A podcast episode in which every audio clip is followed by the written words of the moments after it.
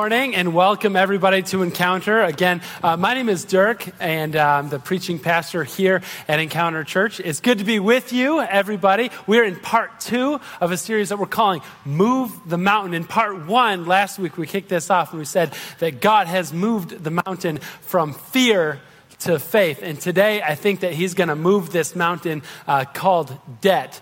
Now, it's not the kind of debt, like a financial debt, that we're going to talk about this morning, but the similarities between the two are striking. Uh, for example, I was in a, uh, do- a car dealership earlier this week getting my oil changed. And I was talking to the owner of the dealership, and that call came in. And we did that thing where you can hear like one end of the phone call and not the other, obviously, because he was on the phone.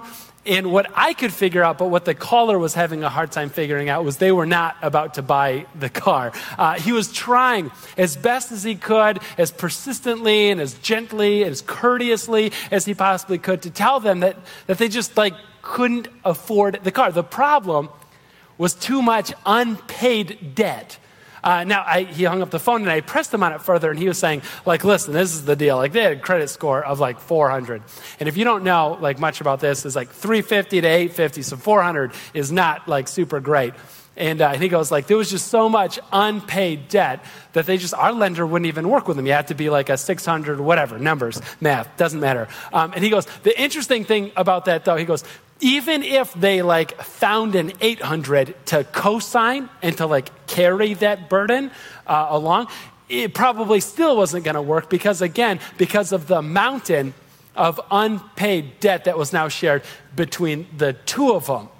Now, I, I kind of like putting this sort of thing together. I'm initially like repulsed at the idea that a person could be so quickly, so efficiently reduced down to just a number, a 400, a 600, an 800, like, like whatever it is. But then it like strikes me, right, in prep for today, we do that too. In fact, the, the premise of the NBC sitcom The Good Place, any fans? No, there wasn't in the first either. Oh, there's a few. Awesome. Cool. Um, is built on this same idea that everything we do either like puts us into the hole, builds up that mountain of debt on top of us just a little bit more, reduces the number, or anything that we do might help us get out of that hole just a little bit and, and boosts our number so that w- when we're lying or when we're gossiping or when we hurt somebody, even if it's an accident, like the number ticks down and we find ourselves that much more in the hole. And every good thing that we do starts to like dig ourselves out of this mess, right? Every time we cover a shift at work or babysit somebody's kid or help somebody out or tell the truth, even when it's difficult, like we start moving out of that hole. And we start to like delude ourselves into thinking, well, that's, that's kind of the religious life. That's kind of the spiritual life. That, that is a religious life, just not this one. like if that's your idea about how God works, like that's karma. I mean, that's a number of things. That's not that's not the way of Jesus. That's not Christianity. And so we're going to see this morning God move this mountain of debt, these, these ways that we find ourselves getting stuck really on the ledger board on the wrong side of everything. And to just help us like come to terms with really what amounts to a completely irrational way of living, irrational life that, that I don't think outside of the supernatural gift of God, we, we don't have a choice. We don't, we don't have a way that we can figure this out. So I just want to do this as best as I can with a couple of stories. The first one is a story about. Uh, it was in the 90s, and you know that because he was a travel agent, and he was, that was a joke. That's, I use travel agents all the time because it's super confusing. Now I feel like I'm going to get an email. Okay, anyway, um, 90s, he's a travel agent, but what he's realizing is that not everybody not everybody is, uh, is content eating a hamburger from McDonald's and staying at a Holiday Inn on vacation. I mean, I am, but not everybody is. And so he decides he's going to strike out on his own and he's going to start what he calls this adventure tourism. And what they're going to do is they're going to tour the sites of the wonders of the ancient world. And, and, so he starts by like digging into this thing and he realizes that most of them are just rubble. There's really not much left. But there's one of them that's, that's being rebuilt, being reconstructed, like as they speak. And, and uh, it's the Hanging Gardens in ba- of Babylon in modern day Iraq. So it's the 90s. He kind of puts this plan together. He starts looking at chartering planes, getting local, authentic um, uh, dwellings, like places to stay for the people, for the guests that come along this thing, um, local guides to tour around the sites. I mean, this thing is going to be perfect, going to be perfect for the adventure tourists he realizes the cost, the price tag attached to a trip like this is initial startup of like a million bucks, seven figures not having anywhere close to those kind of resources, he's put in touch with a venture capitalist out of LA, a guy who loves the idea and fronts the money.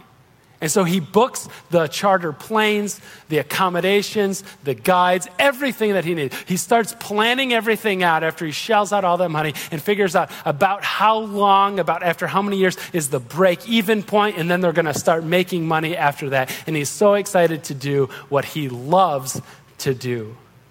Except for it's the mid 90s, and Saddam Hussein is president of Iraq, and overnight he decides to close the borders to foreign tourists. And overnight, not only his dreams evaporate, but his nightmare becomes the reality. Because he realized he already, spent all this money, and now he's finding himself on the wrong side of the ledger board on the wrong side of everything, covered under this mountain of debt. And he's freaking out because he realizes he has to pay this thing back, or he should pay this thing back, and it's going to cost. It's going to cost him, according to his calculations. He's figuring it out. $5,000 a month over the next little over 16 and a half years assuming that's interest free. Why would anybody go for this thing? And he's up at night, he's nervous, sweating, he's living out his nightmare. Okay, and the other story is of a girl, a late teenager, who fights with her parents all the time, and they fight with her because they don't like the music that she listens to, or the nose ring she came home with, or the clothes that she wears, or the people that she hangs out with. And one time she blows up at them I hate you both. And she runs away. She runs to the only place she knows where to go because she grows up in Traverse City, Michigan, and one time she did a youth mission trip to downtown Detroit, so she goes there hops on a bus, gets to Detroit, finds the wrong, the absolute wrong crowd there. A story unfolds of substance abuse, drugs, and alcohol. She finds people that will pay her for her company. And at first, she's living the high life because she, cause she has this sense that, like, Yes, they were keeping me from all the fun in my life. They were the problem all along. And then as soon as she gets sick, she's gone. And she surprises how she's surprised how quickly people don't want her company anymore, how quickly her friend pool dries up. And she's sleeping on a sewer grate in front of one of those big stores because at least that's where it's somewhat warm in the middle of winter in Detroit. Sleeping is probably the wrong word for it. She's sleeping as best as a teenage girl can in a big city at night, and dark rings start under her eyes, and her cough worsens. She remembers back home years earlier, and she calls three times. Three times it goes straight to voicemail. The third time she leaves a simple message Mom, Dad, it's me. I think I want to come home. I'll be on a bus tomorrow afternoon. If you're not there, I will completely understand. I'll stay on and keep heading north. She woke up one day and she finds herself on the wrong side of everything, buried under a mountain of relational debt. This morning we're going to read a passage, and as we do, I want us to I want us to hear the heart of the person who wrote these words. And so I'll tell you that 22 years before he wrote these words, he found himself on the road, on that journey, because he was, he was a person who was passionate about arresting Christians, persecuting Christians. We're going to hear this story from Saul turned Paul when he was so passionate about hurting and arresting and worse Christians, the followers of Jesus, he was actually on the road carrying papers way outside his jurisdiction to arrest some new Christians in the city of Damascus. And heading there, it was Jesus himself that shows up on that road and says, Why are you hurting me so badly? And what he did, he realized that day just how big of a mountain was now sitting on top of him, just how much he was on the wrong side of everything. And in fact, it messed with his mind so much. This is how you know he gets it because his, his mind like melted down as he tried to understand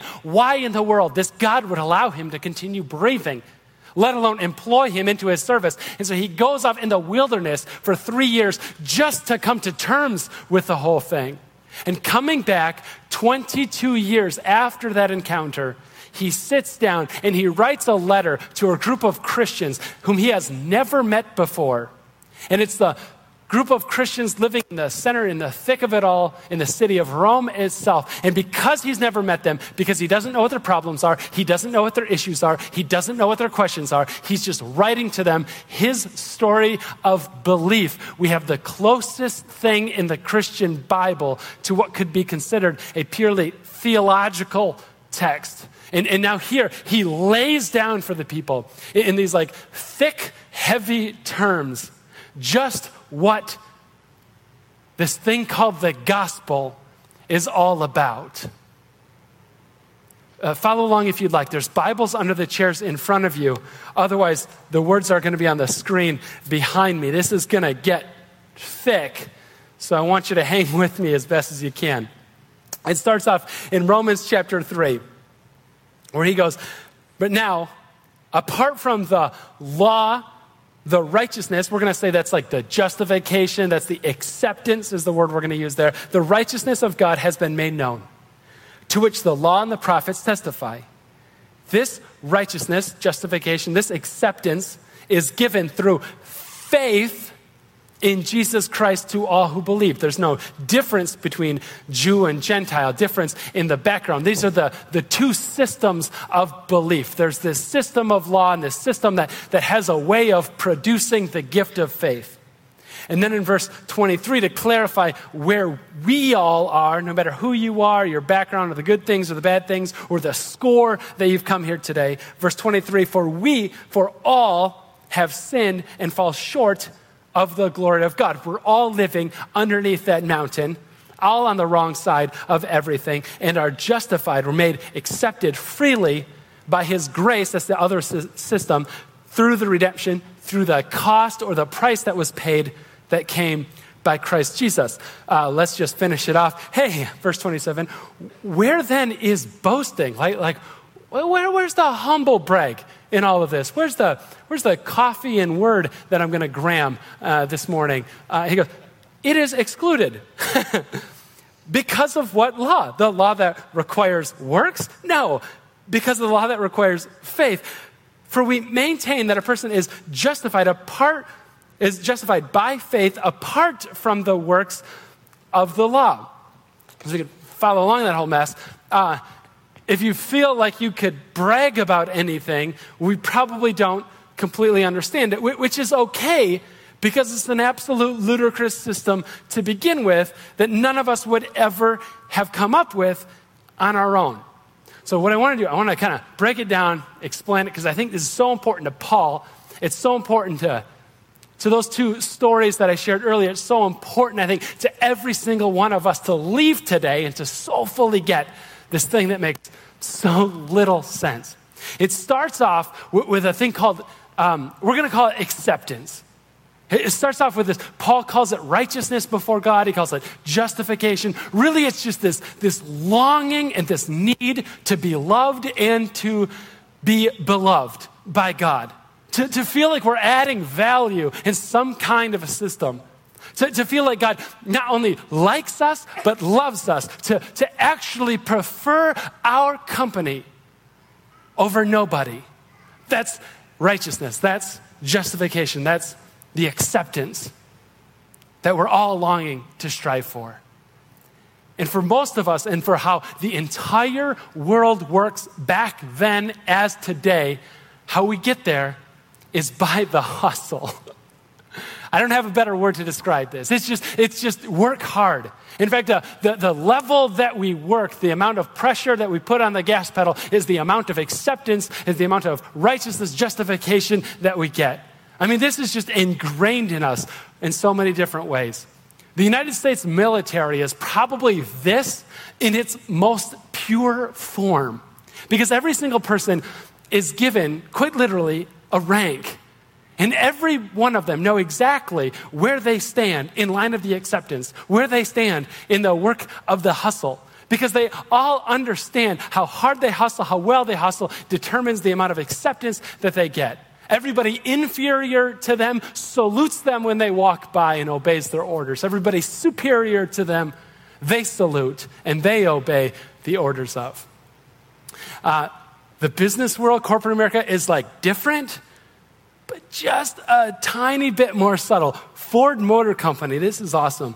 I found out um, they, they have an employee grade scale where every employee for the company is given a grade 1 to 27. So, like part time clerks, assistants, all the way to the chairperson of the board, like all the way up. And uh, along that grade system is not only like compensation and benefits and stuff like that, um, but also like fringe benefits that come in in a certain way. So, like, for example, at grade nine for Ford, it is where at their main headquarters, you get a parking pass to park in the good lot, right? At uh, grade 13, you get an office with a window, wait for it, which means you can have plants in your office, which is pretty sweet. Grade 16 is when your office gets upgraded and you get one with a private bathroom. I just thought that was awesome. Everybody at Ford, what I'm saying, gets the hustle. They get the level of acceptance, they get the level of reward that they're experiencing and living out is directly correlated to the amount of work, the amount of hustle that they impose. I'll just be honest and say, often I find myself living this exact thing out oftentimes I find myself saying things to my kid when she comes home from school and, and shows me a paper and it's like all stars. And I'm like, perfect job. I'm so proud of you. And I just, I just connected, right, unfairly. That level of acceptance, that level of pride that I have for her is directly connected to the amount of hustle that she exerted. I'm so proud you scored three goals.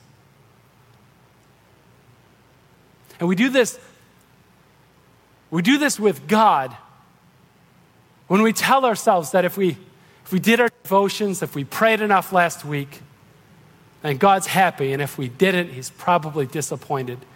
And we link the spiritual hustle to the amount of acceptance that we believe God has in us. It's, it's Lent time, so a lot of us have given things up for Lent, which is an awesome way to remember the infinite sacrifice of Jesus by giving up chocolate for a month. That's all right. I do it too. It's, it's cool. It's a good way to remember. But then it's like you, you dig into the trail mix and then suddenly you bite into something sweet and you're like, ooh, there was definitely chocolate in that. Better luck next year, right? Like somehow I nullified the sacrifice of Jesus by eating chocolate this month, you know, for these 40 days. Right? And what we did again, when we feel bad for something like that, again, we take whatever system that God created and, and, and asks us to live into, we overlap it with how the world works and attach it and say, no, no, no, God, it's, it's the amount of hustle that I have that proves my acceptance before you. This whole system of the hustle and the acceptance, Paul looks at this entire thing and he just calls that the law. It's the law of the hustle. It's just how everything works. It's how it worked back then, it's how it works today. What Paul realizes, what Paul was confronted with face to face on that road to Damascus, is what happens when you find yourself on the wrong side of everything. Every breath that you took, every action that you did, just dug yourself into a hole deeper and deeper, deeper until there was a mountain of spiritual weight of debt on top of you. And Paul all of a sudden realized no, no, no, no. He allowed me to live. He, in fact, chose me and changed me in that moment.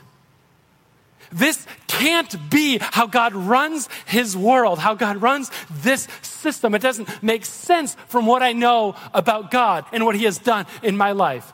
On top of that, with this system, I never really know where I stand. I never get the answer to that question of how good is good enough, what my score is, and just exactly what adds to it and subtracts to it. No, no, this thing breaks down so, so quickly. And Paul says, no, that's what Jesus taught me. He taught me a different way.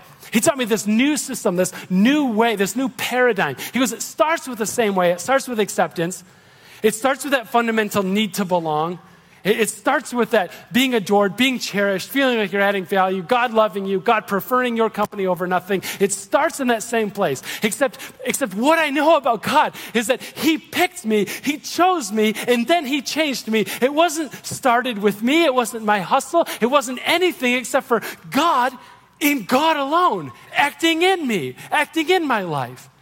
And it was God's movement. It was God moving first that chose me and changed me.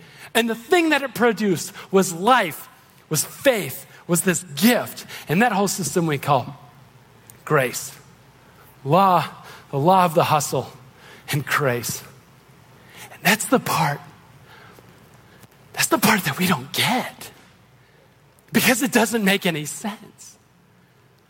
But that's the part when the adventure tourism agent drives over to the office of the venture capitalist and he's rehearsing his speech in his head about how he's, he's got a plan and it doesn't make sense right now, but he can pay back the money if only it's, it's interest free. And at, and at $5,000 a month, he's unemployed. He doesn't know he's going to get it, but, but 5,000 a month after 16.6666 repeating uh, months or he, he'll, years, I mean, he'll eventually come up with enough money and he could, he could pay back every time. And he goes into the office and he starts explaining what happens, and the guy laughs at him because he says, I'm not a banker. I'm not calling in a note. I'm a venture capitalist. I invested in this idea. I'm a speculator. You win some and you lose some, kid, but you had a good idea. You didn't know the borders were getting shut down. We're going to chalk this one up to a loss, and then we're moving. We're moving on. And suddenly it's like, it's like this mountain moved he was on the wrong side of everything, and it all was wiped away. That's that grace thing. And the girl riding the bus back from Detroit to Traverse City and, and making stops along the way. She wonders, looking down at her fingernails, if her parents are going to notice the tobacco stains and ask what other substances she's taken in the few years that she's been gone. And she wonders if they even got the message that she left, or if they were out of town or on vacation. And she wonders most of all, if anybody is going to be at the terminal when the bus stops in, because she knows the mountain of relational debt she has found herself in, and that everything is stacked against her, and she and she starts to wipe off the makeup she has caked onto her face to cover up the dark lines where she hadn't been sleeping at night, and she realizes it doesn't really matter anymore. There's no there's no pretense in, in pretending to be someone that she's not anymore. And she pulls into that bus terminal. And she sees 40 people 40 aunts and uncles and cousins, and her mom and her dad and her siblings all wearing these dumb party hats and noisemakers, and her, and her 90 year old great grandmother is in a wheelchair underneath a banner that says, Welcome home. And she realized, friends, the mountain of debt has been paid and moved. She was on the wrong side of everything, but that's how grace works. Grace changes everything. And that grace doesn't make any sense at all. It's this system that, that God has instituted that, that He lives by, that He asks us to live by, that doesn't make any sense in this world. This, this system that, that says, you know, I, I'm gonna, I'm gonna choose not dutiful Esau who, who follows the rules and is the firstborn and is the, the chosen person. No, no. God picks not dutiful Esau, but, but lying, conniving, deceiving Jacob. Because after all, we're all Jacob. That's grace. Grace is this, is this upside down kind of system whereby God bestows supernatural strength on a delinquent man child named Samson. That's grace. Grace is what picks the ruddy little shepherd boy to be the king over Israel. Grace is what gives divine wisdom and wastes it on a philandering king like Solomon. Grace is Jesus on the cross next to a murderous thief dangling nearby. A thief who has no time to commit his life or the last 10 minutes of it. A, a thief who can't get baptized or join a Bible study. A, a thief who asked for nothing more than to simply be remembered when Jesus comes into his kingdom. And it's grace that has Jesus say, I'll not only remember you, I tell you, today you will be with me in paradise. That's that upside down kind of grace that makes no sense to any of us, but that's the grace that God chose to rule his kingdom by, and we're residents in that kingdom. In the movie The Last Emperor, it's a, it's a movie about the last emperor of China. Uh, it's this boy that gets coronated. And at his coronation, he has literally 1,000 servants that swear their allegiance to him and to do anything possible uh, to serve him. And so he, he leads this, uh, this magical life of luxury. And one time, his brother comes to him and asks him the question Oh, but what happens when you do wrong? And the boy emperor turned to his brother and said, It's simple. When I do wrong, someone else is punished for it. And so he turns, he goes, Let me show you. And he knocks over a jar, and it hits the tile floor below. And, and as it shatters, one of the servants is grabbed into the other room and beaten. When he does wrong, one of the servants pays for it. And it's this upside down kind of grace that inverts that system. As Paul says in our text earlier, that the grace isn't free, the grace has a cost, but the cost isn't paid by us. It's grace that takes that system, twists it upside down, and says, no, no, no. When the servants do wrong, the king pays for it. When I screw up, when I add to the mountain of spiritual debt, when I when I find myself on the wrong side of everything, it's the king of the universe who bears the weight and is punished for it. It makes no sense. But that's grace. If, if, if, you can, if you can believe this, grace has, as its greatest Old Testament king, a murderer and an adulterer, David.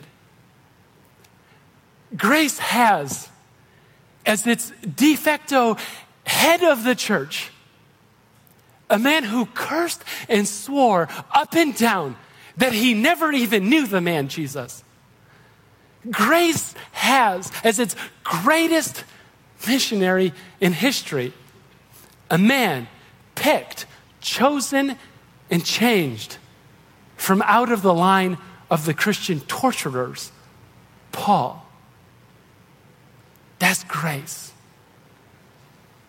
Grace, as Philip Yancey says, means that there's nothing that you can do to make God love you anymore. No amount of spiritual exercises, no amount of seminary classes or Bible studies, no amount of righteous crusades for a good cause.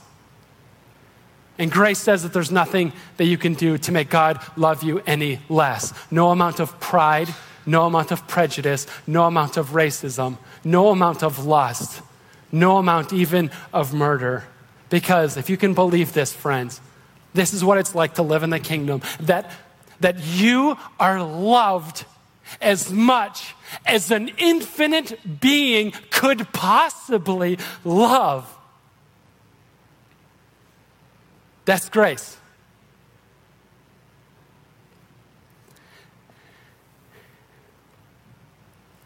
And now it's decision making time. Because as many of you know, today is Selection Sunday, and you may have caught a little bit of the bug called March Madness. That's okay. Safe space. Can admit it. It's, it's weird how it seems like these games, the most important ones, they're all important, but, but like the really, really riveting, important ones, it seems like these games always come down to like one 18 year old kid standing at a free throw line with seconds left on the clock. And, and so there's, there's two pictures as he's standing there. Uh, one, as the camera zooms in real close, so you can see every bead of sweat on his face and every, every pore of anxiety that he exudes, because he knows what's on the line. He knows if he misses these two shots, then he is going to be the scapegoat of his campus and probably of his whole state. He knows instinctively that if he misses these shots, he will be in counseling 20 years from now, reliving this exact moment. But he also knows if he makes them, he's going to be a hero, an instant legend, trending on Twitter before the ball comes back down to earth. He knows he could run for governor and probably win. As Yancey tells this story, he says he was watching the kid at the free throw line with worry just across his face, dribbling twice. Raises the ball up, and the, the next team, the other team, calls a timeout to try to get in his head, to mess with him. 20,000 fans waving banners, trying to distract him. Yancey said, I had that picture of a kid, a worried 18 year old in my mind as I took a call and I stepped out of the room. Now, the call took longer than I thought it would, and so he came back. And the next thing he saw wasn't a worried kid at the line anymore, but was that same kid riding on the shoulders of his teammates, drenched head to toe in Gatorade. He didn't have to ask what happened, but friends, get this grace asked, Does it even matter what happened? And so, the question that I want to ask you this morning is which picture, the worried kid at the free throw line with his life and future at stake, anxious ridden over what comes next? Or the kid riding high on the shoulders of his teammates, drenched in Gatorade, riding victoriously. Which picture best describes your spiritual life? Which picture do you believe is how God relates to you? Does he want you nervous with what's coming up next? Or does he say, win or lose, make it or miss it, it does not matter because you are mine and you are accepted and you are loved and you are beloved. You are cherished and you are adored. Because when I see you, I see the acceptance that I have, the righteousness that I have of Jesus Christ Himself. So ride high on those shoulders because I have won victorious. Whether you make it or miss it, whether you live covered in the mountain or free from it.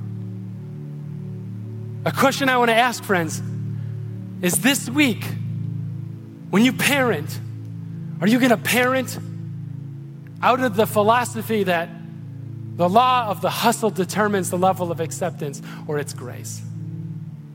When you act and react to your boss and employees, how are you going to act? How are you going to live out? And most importantly, when you approach God, are you going to approach God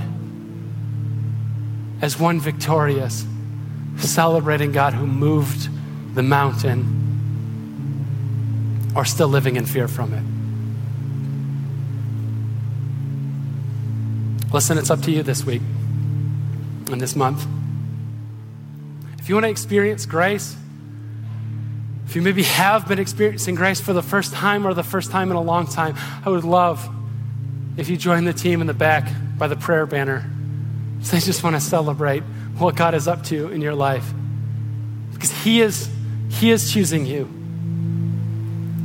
And He is changing you.